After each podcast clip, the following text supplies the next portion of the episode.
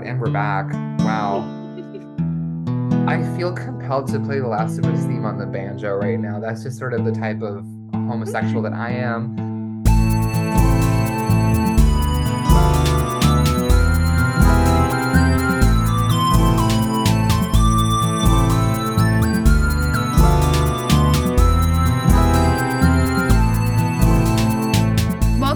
Cowboys and Slaybots, a pop culture podcast where two gay people talk about whatever they want.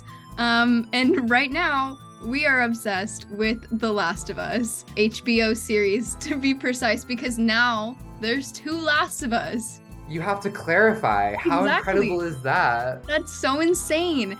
Uh, anyways, my name is Sage. You can find me on TikTok and on Twitter at Sage Syndulla, um, and I use she, they pronouns. And I'm Noah. You can find me everywhere on social media at the Jewish Jedi, and I use he, him pronouns. Um, although I guess I should add his to the end of that because I am Joel Miller's. Um, I'll be using the, I'll be using the possessive form of the pronoun. um, wow, I have to Yes. get out of my system. This is going to be is- like an hour of me speaking Mhm. horny tweets into existence about Pedro Pascal as Joel Miller. I'm just warning everyone now. The thing is, is you're so correct for that. Um, and He really is so. you know, however, I would like to say, um, let's keep it on the internet. I don't, I don't appreciate um these interviewers going up to one Pedro it's Pascal so weird. being like, "Hey, are you daddy?" And he's like, "What is wrong with you guys?" I I just I'm like be normal, be normal for five seconds. The uh no the, the the number of interviews that I've seen of these people walking up to him in broad daylight before himself and God and being like, "Are you the daddy of the internet? Didn't you guys go to school for journalism or something? Mhm. Please, there are better questions. You for Surely. publications? Truly, Oh my it's, God. it's embarrassing. Um, But but mhm. The Last of Us, the television program, not Right. the game, and also not the tabletop RPG, uh, because now there's both. There's so much to choose from. Um, so this episode is the opening, and it is called "Look for the Light." Right? yeah, That sounds correct. no, it's right. Um, this the opening. So let me start over. Let me just say this. okay, I think I would like to just sort of talk through our thoughts on the episode overall because even as two people who have played the game an inordinate amount of times, there was a lot there that I was surprised by, interested with. Like it was it was different enough that it was on the edge of my seat for the whole episode, which was really fun. Like I really liked that feeling. I think especially like the whole like the first 20 minutes um Yeah. so okay the thing is is it's so crazy because a lot of the a lot of that first sequence um of events in 2003 was like frame for frame from the video game Yeah. and then the parts that weren't though were like i'm on the edge of my seat i'm literally sweating shaking crying all of it like it's so the amount of tension that they build i don't know it was so don't know how they good. No, I loved the opening scene with like the interview and I think it was like 1960 something. Um, was chilling in such an incredible way because when it opened, I was like, as a as once again someone who's played this game too many times, I was like, what the fuck is this? Mhm. But I I loved it. Like It's phenomenal. the guy going through that and being like, yeah, if there was like a mass fungal infection on humanity, it would happen because the world got warmer, we'd lose. And I was sitting there as someone who works in immunology going, yeah. It's like, yeah. I was like, yeah, guys, let's be real. Who among us is actually making it through this one? Not many. and I love how they set up like exactly what the show is about. Like from that first scene, they're like, this is a show about what happens when we fuck up the world and then nature bites back. Uh Hard. and then yeah, really hard. Um, and then we, you know, we lose. And I liked that they were like, there's no cure.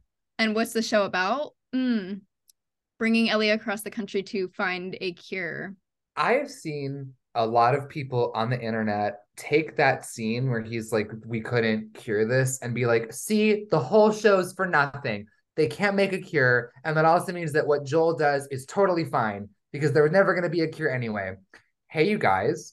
Um, so Ellie being immune actually like disproves this guy's whole thesis about there not being a cure. That's like the crux of the story. Um, They're not going to be like, well, this is a really weird one off case. Everybody go home. Like, yeah. she's not that. Yeah, that interpretation is just is so weird. God, the day we have It's to talk also- about Joel Miller's actions at the end of the game, I pray for us. You know, no, I tr- I truly worry for um our mental health, the mental health of people listening to this podcast because you will be hearing us yelling um about online discourse. Uh it's already started. It's already it's I mean it's been here. Like yeah, for since 2013, it's really been going since then. it it's been Uh, a 10 year it's long worse. debate. Um I wouldn't even call it a debate actually. It's just people being dumb. Yeah, but no, I loved the opening. Um, I loved all the scenes we got with Sarah. In Me the too. game, she's very um well, she, I mean, she's ultimately a one-note object for Joel to be sad about.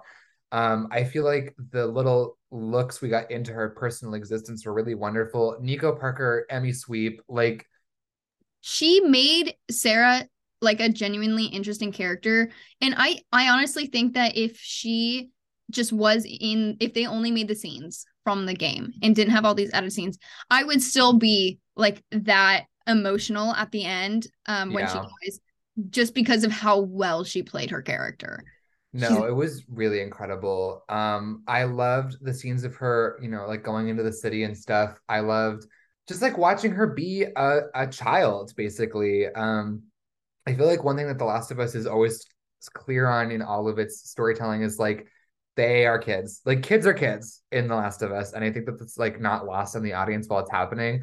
I also loved something about just like the chemistry that the cast has. I really bought that they were like a family who hung out and spent time together, and I really enjoyed getting to see them interact before shit really hits the fan.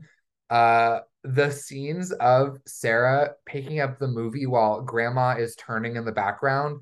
When I tell you, Chills. I was hollering at my television, which is also hilarious because the whole time I'm like, I know she doesn't get bit. I know, I know that's not what happens. I know she doesn't get attacked. But oh my God, the scenes with the infected with her, I was like, is this gonna happen? Is she gonna get attacked? It was it was beyond like it was beyond chilling to see that woman like getting infected. Yeah. we were we were there like okay hasn't been confirmed yet but it's confirmed that the Everybody, Sage is now putting on her industrial agriculture hat, seated for the industrial agriculture hour. I'll be listening. Let because let's talk about it. Because let's talk about it.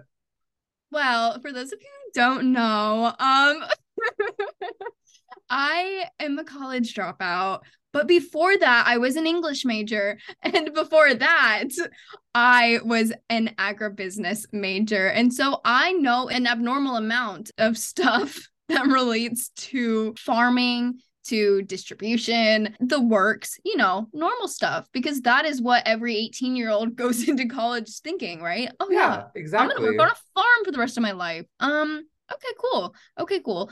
Anyways, we know that the outbreak started because of infected wheat, wheat products. Hi, this is Sage coming from editing. I just wanted to say that the next part, um, I explained really poorly, so I deleting it and I'm re-talking about this. Um, there's a part in the early sequence of this show where uh, someone on the radio mentions Jakarta, and there's a comment on it. They really brushed it under the rug. It's not that big of a deal, it seems. But Jakarta is the capital of Indonesia. Uh, and in 2003, when this show takes place, Indonesia was responsible for 15% um, of the agricultural GDP, which is crazy. As of right now, uh, approximately 30% of Indonesia's land is used for agriculture. I don't know what the number was back then, um, but let's suspend our disbelief for a minute. What's really interesting though is that Indonesia doesn't actually grow a lot of grain. Uh, they're more known for palm oil, natural rubber, tea, spices, rice. This leads me to believe that it's not just grain that the cordyceps virus uh, infest- infested in this show, um, but multiple types of crop and agriculture. As of 2012, 41% of the country's labor force worked in agriculture, which would make it incredibly easy uh, for the cordyceps virus to target these workers and take over the country basically in a matter of hours. Anyway, sorry for the horrible audio. Let me get back to it. And then I noticed because I'm insane. Um, that first we knew. We yeah, we know. Um, in the first in the title sequence, right? There's a fungus that's spreading throughout. Blah blah. It's very beautiful. I really like it, yeah. it. Um, and it spreads to look like the United States, and it spreads from the center where Kansas would be. Um, and Kansas is actually one of the uh, states. I think they produce. Kansas has 7.2 million acres of wheat farms. Yes, yes, it does. Wow. Kansas, wow. Ohio, and Oklahoma have some of the um, most land covered by wheat. If you wanted to know that. And now we do. now we do. And so I saw that and I was like, oh my God. They just the details, the little details. Anyways, grain spreading. How we're gonna talk about this next episode, so I'm not gonna talk about it a lot right now. Um, but we'll get into it. That's for sure. Because I want to, I want to wait until they explain it, and then I'll be like, okay, let's see if that makes sense for real. Um, yeah. But no, that's so interesting to me. Oh my god, I'm learning so many fun facts right now. Yeah, but at the beginning, our neighbor, what are they? The Adlers. They um, yeah. they are eating biscuits in the morning, and then they offer one to to Joel, which is, anyways, anyways, we'll talk about it. Um, and that is uh ultimately where where grandma is getting infected. Um, and it would if you ate if you ate a fun, any any type of fungus you eat, it will affect you very fast. Um, and by very fast, I mean like within the day. Uh, yeah. I liked how they talked about shrooms at the beginning. oh no, they didn't talk. They talked about LSD in the beginning, in the opening. Oh scene. yeah, LSD and psilocybin. Yeah. Yeah, things that are uh fungus, how they affect your brain, and I was like, oh, that's such a good like way to tell an audience who normally wouldn't know about this stuff. Um, yeah. to be like, hey, this will affect your brain, and it's so true. Um, also, well, I also think like mm-hmm. it's it's fun too because a lot of times in zombie sci-fi, there's always the whole like, well, how does the virus work? The dumbest one, in my opinion, is The Walking Dead because they're like, they die, but then they're not dead, and I'm like, that's not how that mm-hmm. like, and you know, you can be like, oh no, suspend your disbelief. I don't want to. I don't want to do that. If I'm watching zombie fiction, I want to know where they come from. And even if the explanation is dumb, I still want to know it. But that said, um, because cordyceps is a real fungus, um, mm-hmm. it just happens to affect ants, and it does genuinely uh, affect hijack their motor systems and make them get really high up in a tree, and then it sporulates out of their head, um, and that's how it poisons whole colonies. And this is a fun fact. There are actually dozens of different cordyceps that are specifically tailored to different insects in jungle climates, which I find fascinating. Um, so when he was like, okay, well, a fung a virus will like hijack your cells. It will ultimately kill you just to reproduce, but a fungus is neurological. And I'm like, he's right. Everyone in the audience, I need you to know uh, he's right. Like we should be talking about that. Mm-hmm. Um, so yeah, I just I found that explanation really fun. I found it a good setup. I'm excited for this upcoming episode because we're gonna hear and see more about the infection. But the big thing about cordyceps in The Last of Us is, um, well, I guess I have to say spoilers for The Last of Us, but like this game's been out since 2013, so oh well. Um, I think um, I think as a as a good rule for at least these first few episodes, let's let's keep it Last of Us one related, and then part yeah. two. I I feel like not that less people have played it, but people who are just now tuning in are not going to understand. well, because I was just gonna say, like Ellie and Sam have this conversation uh where Sam's like, you know, are they are they still people? And Ellie's like, no, I heard that they're like not really in there anymore. And I'm like, they're still there. They are absolutely still conscious and walking around in shambles. They are just also fucked up and evil. I'm sorry to tell you guys. Um, like the infected are not rabid dogs. Well, yeah. actually, well, they're sort of akin to those.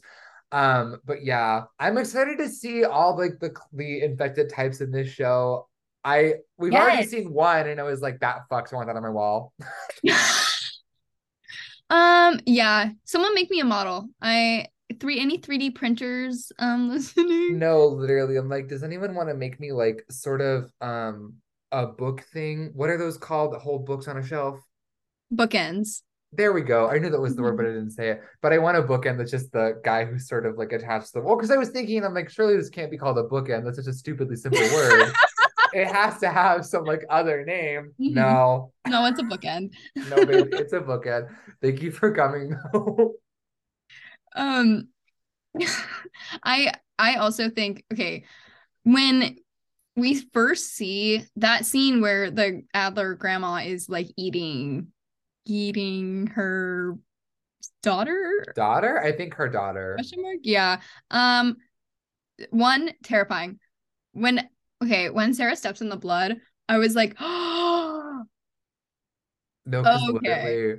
okay we're I was yelling at my TV though because I was like, Sarah, I don't mean to be rude, but at 13, if a dog appeared at my door and then when I tried to bring it back to its house, it pulled out of its collar and ran away, I'd be hightailing it to the next Mhm. state, I would let alone wandering into the house going, Mrs. Adler. And also, also, if I come into the darkened house and I saw I call someone's name out, nobody responds, babe, I'm out of there. I'm gone Good luck with that. No, but I will be long gone by then. Um, Bye. anyways that when when the grandma like lifts her face up from the body and the fungus is like coming out of her mouth at first i thought it was hair at first i thought I like too. i was like oh my god he, she's like eating and that's disgusting and then it, they started moving and i was like you're shitting me It's so bad. Oh my god. I was like, I'm gonna die. I was like, that is that is something that I'm like, this is I don't know. I think about this show as like and how it is as an adaptation a lot. And because if it was like one for one everything that would happen in the game and nothing more, it would be boring. I yeah, wouldn't totally like for someone who has played the game, it would be boring. And I wouldn't I'd be like, okay, whatever. I'd still watch it, obviously. But th- there's like little things like that where I'm like, oh my gosh. Yeah, I, I this entire opening scene was like an exercise in that because if you played the game a lot, you know this by heart. And like, I did love that a couple lines in this episode were verbatim how they're spoken in um the game. I really appreciated that. I thought it was fun. Um, but I liked the differences that were made. I liked them driving through the fields basically and Yeah. when they got into downtown, I felt a lot more terror watching the show than I did playing the game. And in fairness, I think there's two reasons for that. One is that it's a different medium. In a video game, you have enough agency, I think, to feel a little bit less afraid because it's like you can do something the character might not. Like you can run away or hide or fight or whatever, because like they're ultimately just a puppet for you to control.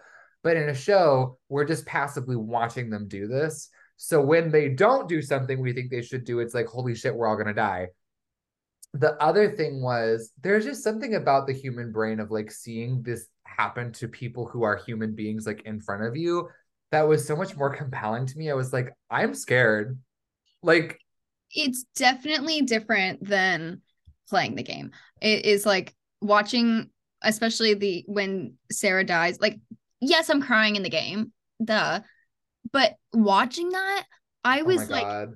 I was having like chest pains. I was like, this is not okay. Anyways, it was so sad. It was I was like genuinely moved in a way that I wasn't in the game. Um, that whole scene was the way that the way that Joel cries out for Tommy and says, Tommy, help me. I literally like threw up. I was like, this is awful. Like performance is magical, but as a viewer, I was like, holy shit.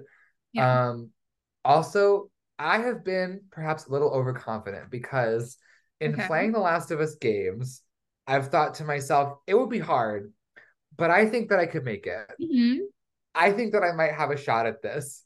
mhm. And then I saw one runner in the show, and I was like, it'd be curtains for me in minutes, really. Like when it's throwing its body over like shelves and Yeah. like seats in the diner, I was like, that's one of them. Babe, What? Okay. we're done. No, you know, mm, we'll talk about it. I think I genuinely could survive. Um, but but in a certain in a certain circumstance. I would need to be a little bit more prepared than I am right now. Uh, but I just the runners in the game, I'm like, okay, I could figure that out. The runners in the show, I'm like, oh, he's not messing around. That man is coming for me right now. what is so what I loved so much about that sequence of um Joel like running through that store or whatever, and the runner is literally it is falling over, is sloppily running, and it's still fast, but it yeah. is just all over the place because it has no control over its actions. Literally. The runners in the game could never, I, they could not put up a performance like that. They really couldn't. They really could not. I'm also excited if this show is going to go into more like um fungal communication, which is a pipe dream for me. But I'm like, guys, please talk about how mycelium networks work. I'd be so excited. Oh my god! Because one thing I've always wondered about is like, can how do the infected know that the that others around them are infected or not? Mm-hmm. Um, which obviously I highly doubt that Joel's gonna be like pulling out a whiteboard and being like, so they all send chemical signals to one another, but in my heart, I'm like, please, please let me see it. No, but the infected were like scary as shit. Um, and we we haven't even seen the tough ones yet. I I know that we're gonna see uh clickers this upcoming episode, and I'm like, you know what? I may just never unlock my door. I I might just stay inside. I yeah. I really do think that this game when when this game came out in 2013, when, how old was I? 12? I would Yeah, because I was I was 13. Mm-hmm. Yeah. Um and I was like, oh, I was really into like scary things at the time. I mean, I guess I still am, but like I really wanted to get scared all the time. And one of the horror movies that pops up, like, oh, you should like play this game with The Last of Us. And I was like, okay, yeah, PS3, what a time to be alive. wow. Wow. Memories. and um, but yeah, and I was like, oh, like this isn't that scary. There are some scenes that are super scary. Stalkers. I just want to I just want to preface real quick. Everyone needs to know that there's a part in The Last of Us 2 where there's stalkers and Noah sent me the gameplay of that scene with the Jennifer Coolidge um White Lotus. Jennifer, Jennifer Coolidge in the White Lotus crying, holding a gun, shooting people on a boat and she's like in hysterics. Like she, her eyes are both closed. She's like, "Oh my god!" Just like shoots forward and like misses. And I sent that TikTok to Sage, and I said, "You." Yeah, he did. yeah, you did actually. Um. Okay. I mean, yeah, you're right. you didn't tell me. I just know. Yeah, I that section is so bad. No, but like, oh my, oh that that yeah. No, because fully like Marlene is like, do you know these gays? These gays are trying to murder me about Joel and Tess. Jesus Christ. You know. Speaking of speaking of Joel and Tess. Yeah. Um, after Sarah's death, um, I oh, I guess before I go on, I do want to say because one of the other like small sets of details I noticed is um changing this to 2003. The girlies really wanted you to know it was just post 9 11 they were like, we're gonna have a shot that lingers on the George W. Bush portrait that was in every classroom in America. Mm-hmm. We're gonna have Sarah ask if it was terrorists. We're gonna have Tommy be a Desert Storm veteran. that was, like, my first thought. I was like, because like, okay, like, Desert Storm. Uh, it was a long time ago. I mean, it's not a long time ago, but for these characters to be this young, and then I was like, 2003. 9/11. Yeah, 9/11. Uh, which I just like as someone who is born only a year before, I like I have no memories of pre 9/11 America. Um, but I I grew up in just post 9/11 America and a lot of the imagery and the way that these people acted in the first couple like 20 minutes, I was like, yeah, we yeah. Um, but but anyway, after Sarah's death, um, we get to our, our 20 year time skip with an opening that I was surprised by. Um, basically, we see a, a, child who we we don't and will never know, uh, coming up to the quarantine zone and collapsing, and then basically they find out that this child is infected, and they essentially, I believe, euthanize him. Like, yeah, it was such a a trippy scene of one of humanizing Fedra, who in the game are sort of just like mindless military goons because that's they're not there for very long. Um, but the other thing, it was just like a really, I think, hard brief into what the world post the outbreak looks like, which I found fascinating. I was like, this is such a a random look into like the world building that we don't get to see a lot of in the main game. And it was such a an interesting choice to open on, I guess. I was like, okay, wig, where do we go from here? It definitely set the tone. Um, it definitely Yeah. was like this is yeah, so like you're saying, this is the world that they are living in now. Um, it showed us, you know, the base the basis that there are cities in America that are walled, that are under, you know, basically just law of the military. Like there are no real laws going on here, which is um kind of I don't know. They didn't really set up what the fireflies actually do in this episode, which I was like, I had to remind myself. I was like, what are the fireflies again? like, what do they actually do? I I do think one key piece that's missing from the show that was in the game is that the game's time skip is marked by an intro sequence Hmm. where we get some of the actors' names and stuff, but we also get a lot of radio broadcasts that Yeah. sort of take us through the timeline of the last 20 years. Um, where we learn that the Fireflies are for like the reestablishment of a constitutional government. They want to like take away military dictatorship. They're a militia group.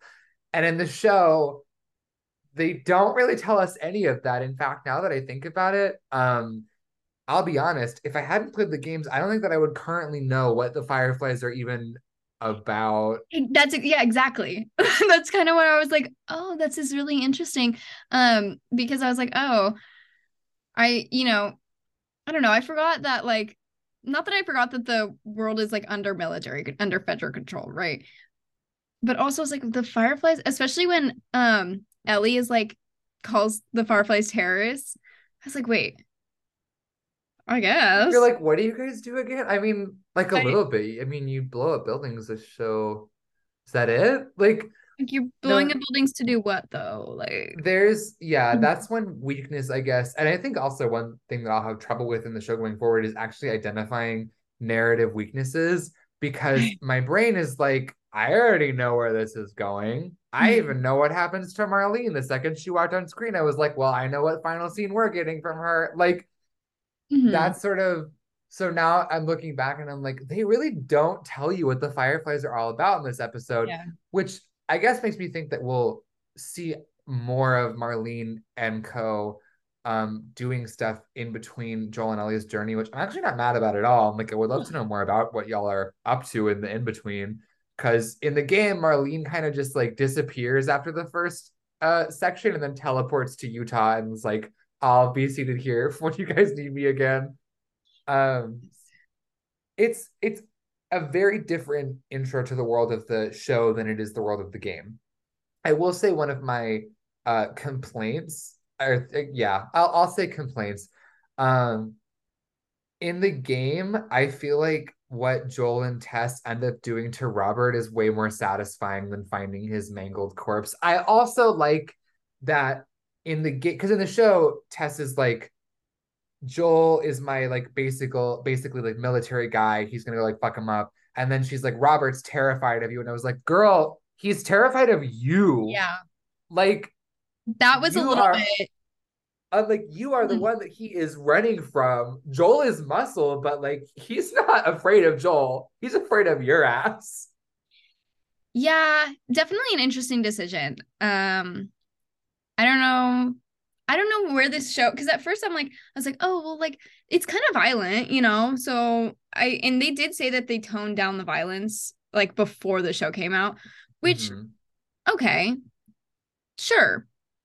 The game is very violent, and we've talked about the, this before about how sometimes it's like, oh, this is interesting, especially when the violence is directed at certain people and not others. Yeah. yeah. Um, but- and that is a question of like, especially when you're making the player do it without Mhm. any other options. And like that was a choice. That was a decision. Um, but I don't know. I just find it a weird choice to sort of change that part of Tess. Right. I don't know if she had less agency necessarily in this episode because I don't really remember if she had all that much agency in the game No. um at this point either which naughty dog female characters yelling to do some soul searching with that occasionally um but because it was basically I'm like Marlene and Tess y'all both deserve better than what you get and I will die on this hill like I don't I don't necessarily think it, it takes away any of her agency because of like what you said. It wasn't really Mm. there in the game to begin with. I do think, however, mm, I don't know. I'm worried that they're going that they're making Tess less quote unquote violent or less scary because she's going to be more of a motherly figure to Ellie. Yeah. And I think that there's this idea in media that, or like, I mean, in society too, that like strong women can't also be motherly. And I don't think that Tess is not a strong woman. Like in the show, she's still very much, like Anna Torv said, she's the top, you know? Like, And we she love is it. Little Spoon Joel. We got Little Spoon Joel on screen confirmed. Exactly.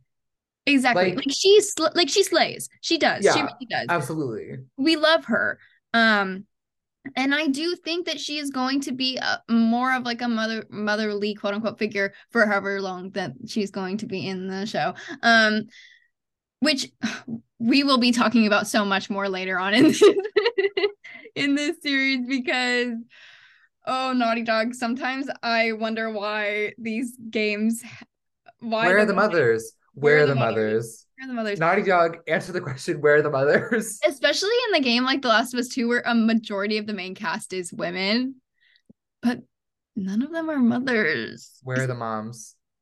Anyways, oh my gosh, when we get Maria in this show, I'm No, because because you and I both have so many thoughts on Maria as a character.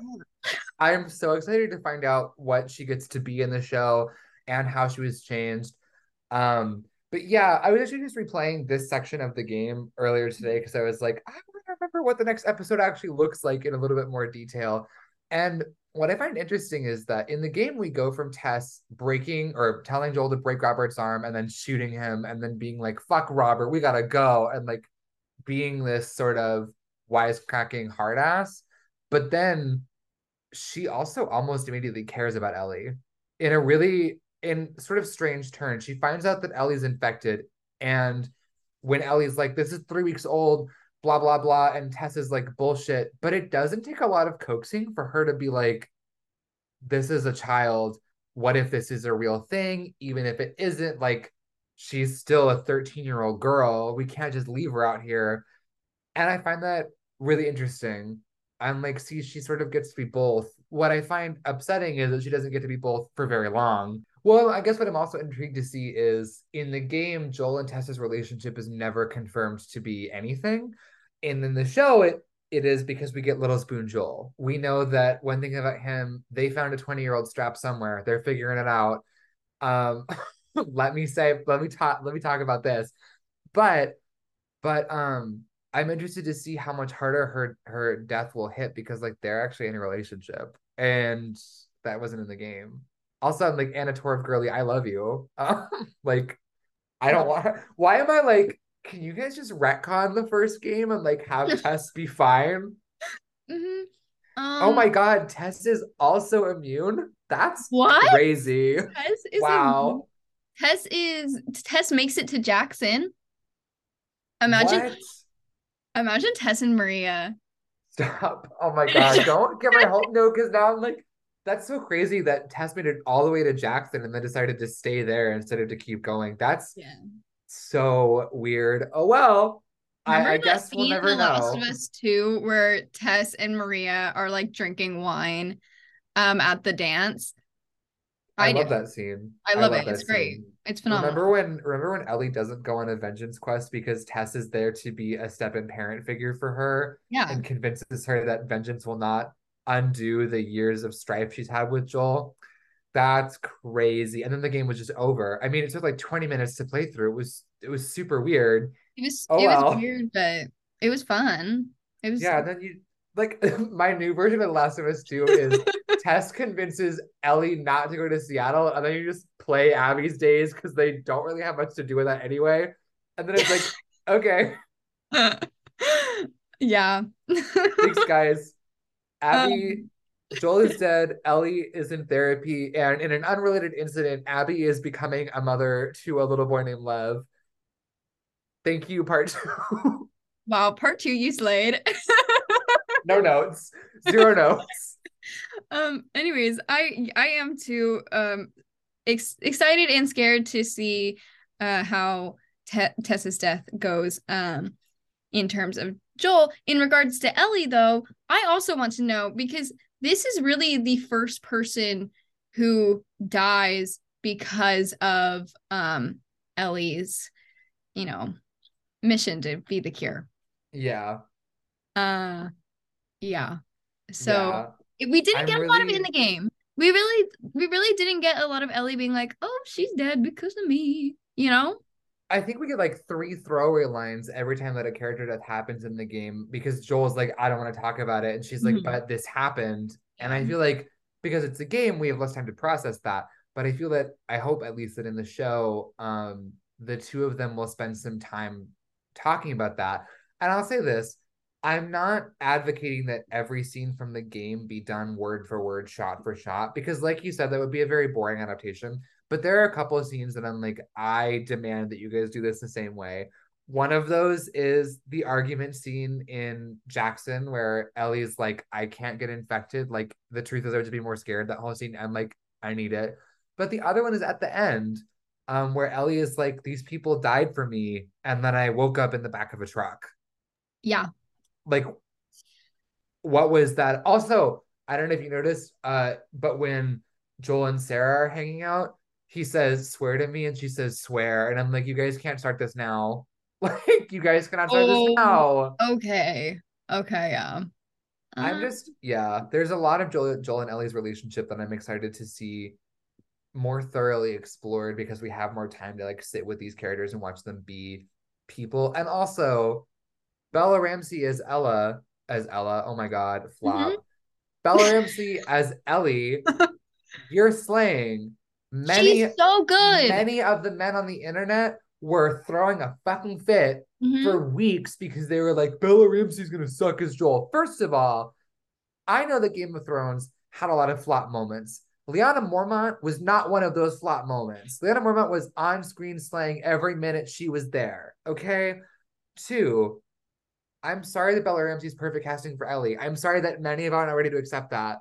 But it like when she was counting to 10 and she said eight, fuck you. I was like, Yeah. that's Ellie Williams right there. I the saw way her. he says motherfucker is literally Ashley Johnson's voice. It's crazy. I'm like, wow, mother coming through strong right now. Like Yeah. we're really seeing it. I It's just, Mhm. I really think we're gonna believe get Anna in the next episode. Sorry, that just popped into my head. Oh my god, can you imagine? I actually wonder. So I don't know when we're gonna get Anna. I know that we're both theorizing that's who Ashley Johnson is because of that one clip of her with a baby, and we're like, that that's gotta be Ellie's mom. uh, also the line where she's like, "Are you my fucking mom or something?" I was like, "That's Ellie." That was like exactly. perfect. Um, no, I think my theory on that is actually that that will be in winter. Um, Mhm. I think that when Ellie, when we see a lot more of Left Behind, which is not necessarily in winter, but when I play the game, I always, whenever the winter chapter starts, I immediately go and play all of the Left Behind, and then I come back to the um, the main game. But anyway, I feel like winter we're gonna see Ellie sort of reflecting on her life, and we know she has that note from her mom. So I'm wondering if what we're gonna get is her looking over that note and then seeing uh flashbacks from her mom. Question. Yeah. How did she get the note? Because Oh fuck! because Right. The show said she hadn't met Marlene yet. yeah, in the show she hasn't met Marlene yet. For those who don't who didn't read the comics, um as if as if everyone read the comic. No.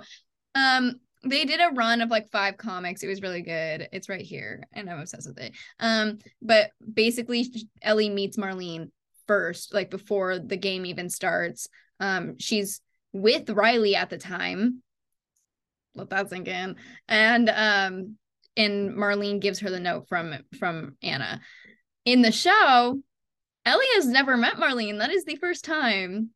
Are you my fucking mom or something? Like like it literally is the first time she is meeting her. Um so does she have the note? Who gave it to her? What happened? The only place I can I can see that happening is when Marlene is like, "What I'm about to tell you cannot be repeated to anyone." I'm wondering if maybe in that scene she was like, "Also, I knew your mom. Here is this letter from her." I don't know. I'm not sure. I'm not sure why they made it so she'd never met Marlene before. Mhm. Um, because I, I can't figure that out. But I'm also like, it's sort of important that Ellie has this like one thing that ties her back to her mother. Um, and I, I, me personally, I would be sad if she didn't have that in the show. Yeah. But I also don't know how she would know about her mom and how we would see her mom if she hasn't already met Marlene.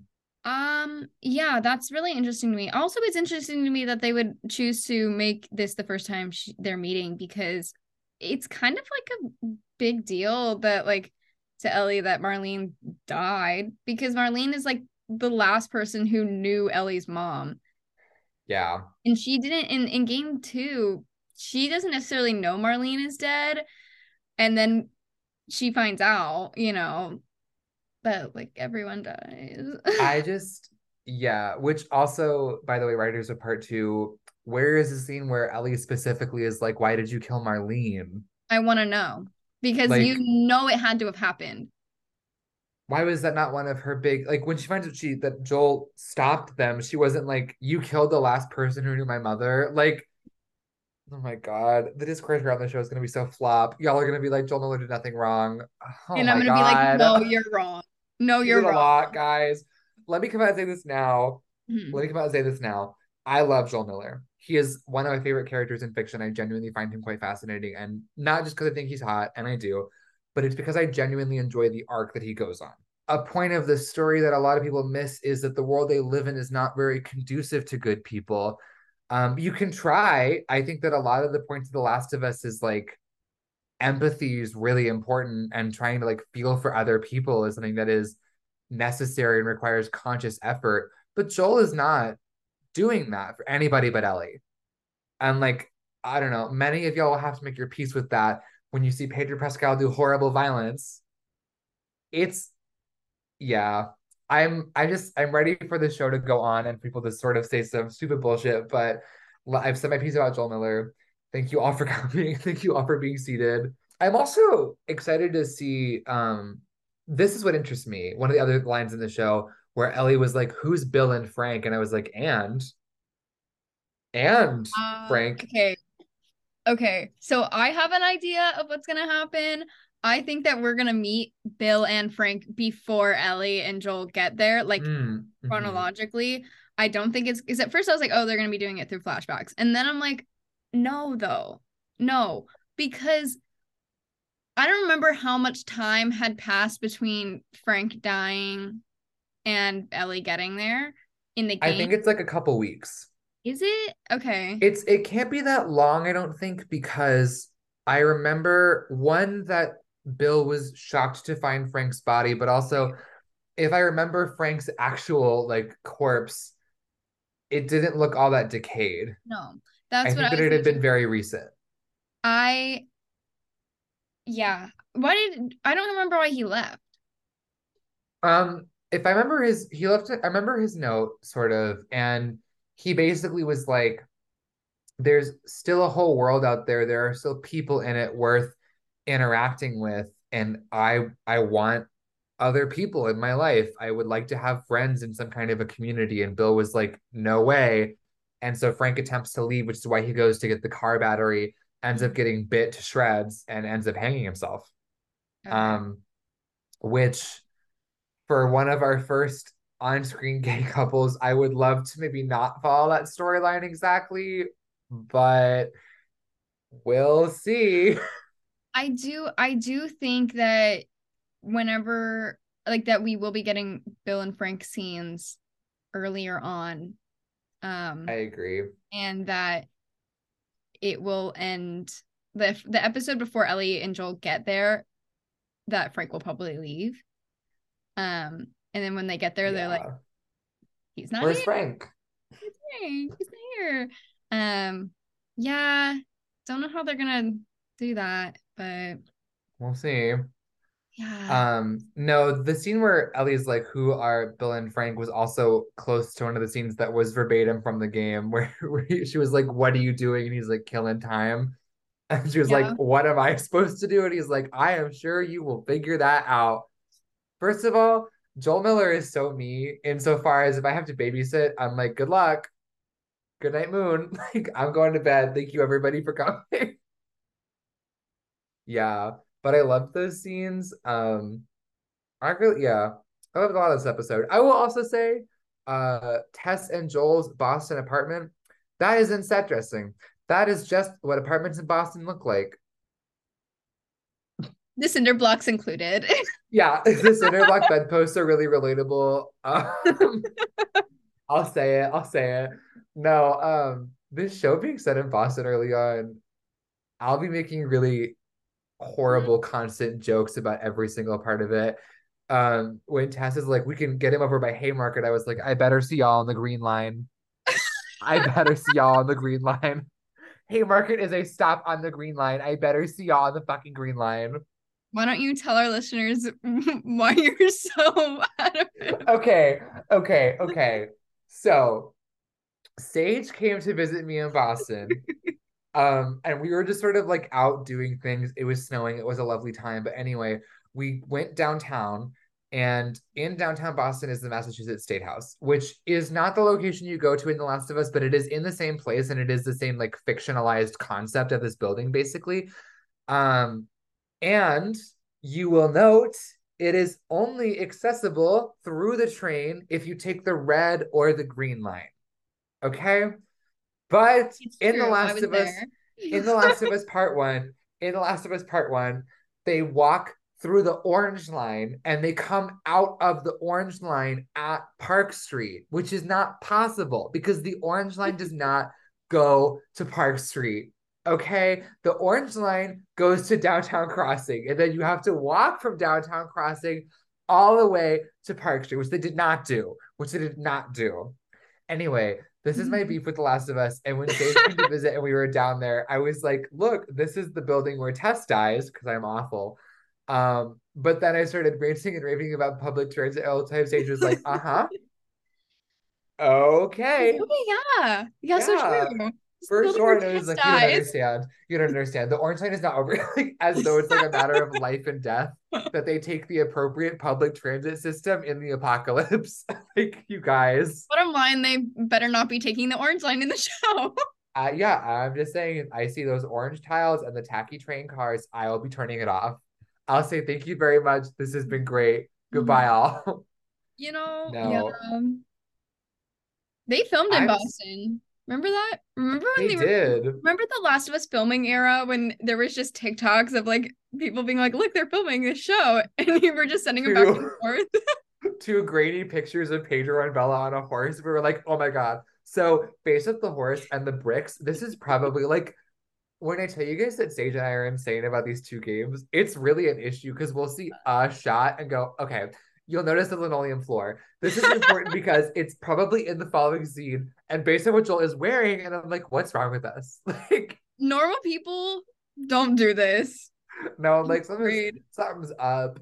I, um, yeah, I'm excited for this whole show to be us being like, Joel's boots are unlaced in the clip from next episode, which means he will be doing the following things. What? You know, you know. Speaking of which, a scene from uh, a trailer that I did not recognize. Scientists in a lab. I'm so excited about this. I am so excited about this. If we're getting like the initial CDC style response to an outbreak of cordyceps, because this is the thing in The Last of Us, like the world at large, that I'm most interested to find out. Um, even though, like I said, you know, you're watching sci-fi or some version of it, I don't Mhm. think it's really good media analysis per se to be like, that doesn't fit the rules of the immune system. Like, babe, there are plant zombies. We have bigger fish to fry. Mhm. But I find it really interesting as world building to see that. And I'm actually we don't get to find out a lot about that in the game. The only the only inkling we have of the immediate response to the outbreak is in the hospital section of The Last of Us Part Two, where Abby is walking through an emergency room and is picking up like notes, letters, and documents from Fedra and from doctors about the initial outbreak in Seattle. That part is awful. But they come out of Um, the walls. Jesus Christ. the problem too, I was uh playing part two recently and I was playing through that section and in the hospital, it's you there's a couple tells about whether or not the infected are alive to, enough to come out of the walls.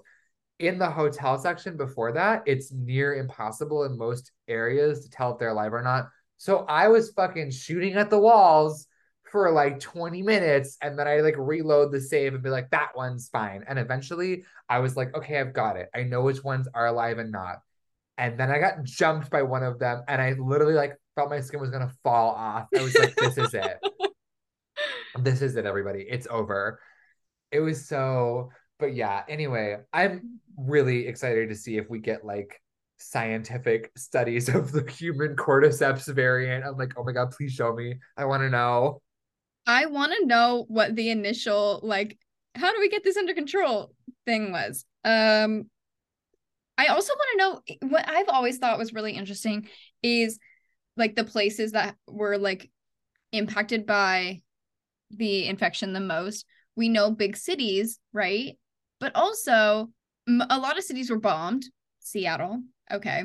Um but a city that was not bombed, Boston and Boston is a very big city with a lot of people. Um, and somehow they got it under control enough without bombing to make a wall. Yeah, I think about that a lot. I also think um there's a note in Ellie's journal from part two. This is the problem is I'm like so if you'll flip to page 57 of Ellie's journal, you will know, but no. Anyway, in the Santa mm-hmm. Barbara section, she's covering uh, her like journey down to Santa Barbara and when she passes Vegas, she notes in her journal, she's like, past Vegas tonight. Um, basically, it sounds like the whole city inside the walls is, is infected. And I'm mm-hmm. like, I need to know more about what's happening in Vegas. Like, yeah. what? Yeah. There are so many little moments where the infected pop up across the greater journey of part one and part two, where I'm like, how did you, how did this go down? it's yeah, it's really interesting to think about, especially like getting to Santa Barbara. They okay, this is kind of the tea with with that part is that they made Santa Barbara seem like this like very like mellow, not a lot of people, super suburbia. Try driving through Santa Barbara, please. Don't recommend. Um it's not it. it's Don't not like it. that. Um they really made it feel like it was like the middle of nowhere beach town. No, no literally. They're like, down. oh, look at all of the terracotta roofs with their like slanted tiles and the nice like pink plants. And I'm like, it's a city. That it's a city. It you can go like there's a downtown Santa Barbara, you guys. Yeah. Oh my god. It's not a beach. I mean, like, yes, it's a beach town, but like it's not that it's much beach, of a beach, a town. beach town in the sense that all cities on the coast in Southern California are beach towns. No, because I want to know what the Last of Us version of Laguna Beach looks like. Let me Don't talk to me. Don't talk to me Let about me... Can we can we get the Last of Us five versions of downtown LA? Downtown downtown LA is basically already apocalyptic. It already Imagine is it with fungus zombies. Oh my god. Okay, downtown LA. Don't know if you've been there recently. Um, and recently meaning the past like three or four years. I don't want to. I don't want to be there mess. Love mess. you. Love LA in the sense that like there's a lot of culture and it, there's a lot of places to be that are like actually fun. But if I was in the zombie apocalypse, Bye. LA is the last place I want to be. That in New York, I'm like, get me out. Oh no. Oh, no, no, because no, because are there clickers on the PCH? Can we see if there are clickers on the PCH? Hey, you know what I can't stop thinking about? And this is going to be me literally the entire time we are covering this series is because I am a um Parable of the Sower by Octavia Butler stand through and through. And in it is a piece of dystopian fiction that is actually very similar to The Last of Us in mm. some ways. Um, but in that book, highly recommend everyone should read it. But they the main characters in this very dystopian landscape are going up the 5 freeway. Like that is their journey. They are walking on the 5 freeway to get to Northern California because Southern California is so bad. You couldn't you pay couldn't me. pay me. they they start in Robledo in the greater Los Angeles area. And they they go up to I think it's Eureka on the 5 Anyway, no. that's and then I think about that a lot when I think about Ellie and Joel like trekking it through the United States. No, because I'm like, they walk for a non-insignificant portion of the game. Shit happens. I don't know. I'm just ready to see their journey in more of like a full sense. Mhm. Um, I also need them to be playing Hank Williams Alone and Forsaken when they arrive in Pittsburgh. That's yeah. I love that we spent part of this episode talking about driving in SoCal. Once it really all roads lead to driving in SoCal because once you've done it, you're like, it's hell. It's really There's bad. no way out. If Really. Ptolemaea by Ethel Cain were a highway, I know where I'd end up. I've I've driven on the 101 listening to August Underground by one Ethel Cain, and I will say it fits. It fits. yeah, yeah, it does. So bad. So I, speaking of Ethel Cain, we know that they played a um Depeche Mode song at the end of this episode that I loved. Um, when will they play Ethel Cain? And I know what you're thinking, Noah. Preacher's Daughter didn't come out before 2003. Bold of you to assume that Hayden Anhedönia did not survive the apocalypse and produce Preacher's Daughter anyway. Mhm. I know because okay, in part two, Ellie's like, I still make music. You know who else does? Hayden Anhedönia. You're I- right. I know that she is like pressing vinyl and going city to city, going, You need this. Oh my gosh. This just in, Hayden Anhedönia now resides in Jackson, Wyoming. Yes, she does. Yes, she no, because because when will we get an Ethel Cain cameo in The Last of Us? Ethel Cain fans, if we sign enough change.org petitions, we can make this happen. She could fit in so many places too. she really could. I'm like even just like in the woods. Just yeah. Joel, Joel and Ellie are like, oh my god, shelter, and she's like, hi. Do you guys want to listen to my album? Hayden and The Last of Us, not clickbait. Um. Anyway, speaking of music, and I think this is where sort of Mhm. our discussion can wind down, um, because we have talked this whole episode over through and through, but um, the end of the episode is I loved it more than I thought I ever would. Um, the like wide shot of this destroyed downtown Boston area, followed by this Depeche Mode song playing in the background over the radio is what I loved. Like that detail of seeing the radio come on. And I literally I texted Sage. I was like, "Oh my god, I can't stop thinking of, about the phrase '80s means trouble." Like that's so. It just like it really sets the tone for where we're headed. We're headed on a sleigh journey with our best friends. That's also going to be dangerous and awful. Mhm. And I'm excited for all of it. Absolutely. I do want to talk about that last scene for a second before we uh before we head out because it is something that we're going to have to be talking about throughout our episodes um covering this show is the difference um between the scene where Joel kills the Adler neighbor in front of Sarah and when he kills the Fedra officer in front of Ellie because Yeah. Sarah flips out. She's crying. She's upset. One would be, one would be, not Ellie though. Not Ellie. Ellie is enjoying that. She's enjoying being protected by this man. And I mean, can you blame she's her? valid for it. She's She valid is. for it. I'm gonna say it. I'm gonna say she's valid. No, the thing is though, is is this is how this entire cycle of um violence in order to protect your loved ones that is so prevalent throughout both games. This is where it starts. Like this exact scene, that look on her face, this is where all of the all of the things to come are stemming from. And I thought that was that was not something that we really got in the game and I was like, wow. This is an incredible mo- moment to add into the show. in the game in that scene ellie is freaked out um she's like holy shit i thought we were gonna like hold them up or something after joel and tess have killed the soldiers um but what i love about the change is that we can see one like you're saying like for ellie this thought of being like of someone like jumping in front of an armed soldier for her is something that i don't think she's really experienced before as a person but also for Joel, um, we never get the connection in the in the game but we actually almost never see him reflect on the trauma of losing Sarah and feeling like he didn't protect her. Like that never comes up. Uh, or not in the way that it did here. And that was just a wonderful change. It was like you guys both have like a lot to go through. Um, seeing Ellie sort of freak out at that in the game versus how she acted in the show is really interesting. And I'm excited to see sort of where that goes. I do think, or that at least I rather hope that she'll maintain her sort of like not great at doing violence to others vibes. Like she might be like, fuck yeah, Joel killed for me, but when she has to kill for Joel, I I hope that they'll maintain that her character needs a little bit more of a push to do that. You know what I mean? Right.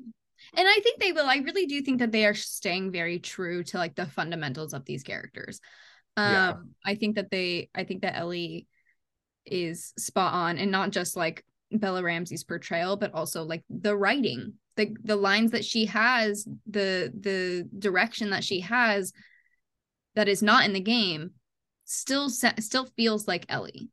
Yeah. I I think it feels really very similar to her. It's performed similar to her. Um and I'm really am so beyond excited that we get more of this. I like I'm thrilled that they're releasing it every week because it means that the tension is there. I'm only mad because I'm like, I want it all now. like, let me see the whole show now. No, exactly. Super excited yeah. for tonight's episode. We will be covering the show every week. Uh, we just don't know when. like we just don't know when these episodes will be coming out. Um We're we're doing what we can. We're yeah, really figuring it out. Guys, I I work full time. Noah's in school and works this is a hobby. We do what we can. we do what we can. Um, but we are we going to try and be more consistent with it. Um, yes, because we really, really, really, really, really love the shit out of this property. So, uh, the fact that I don't have a tattoo of it already is sort of criminal. No, it's really bad. Actually, I've been Pending. thinking about it all day. Um. I need, a, I need I need a Last of Us tattoo so bad. Oh my god. I need a Last of Us tattoo really bad. Um, and the only thing I need is money and time. You're so right for that because it's so funny. It's actually the same thing holding me up. Yeah, yeah. Wow. So if anyone wants to donate to Noah and Sage's Last of Us tattoo fund, go fund me in the in the show notes. Alternatively, if any of you listening received a Last of Us Carhartt jacket and are willing to part with it for any sum of money, I'm mm-hmm. not kidding. I'll I'll buy it. He's not kidding. I'm, He's talking I'm about so I'm so serious about this. I know that we're micro influencers, but oh my god, I need the Last of Us Carhartt jacket more than I need water and air. Well, thank you for listening to Cowboys and Slaybots. Uh, episodes will drop at some point every week, you guys. Um, yeah. Do we have like an actual outro? Because that's all I was thinking of saying. I don't think we do. Okay. Thanks for listening. Thank you guys. Cue outro music.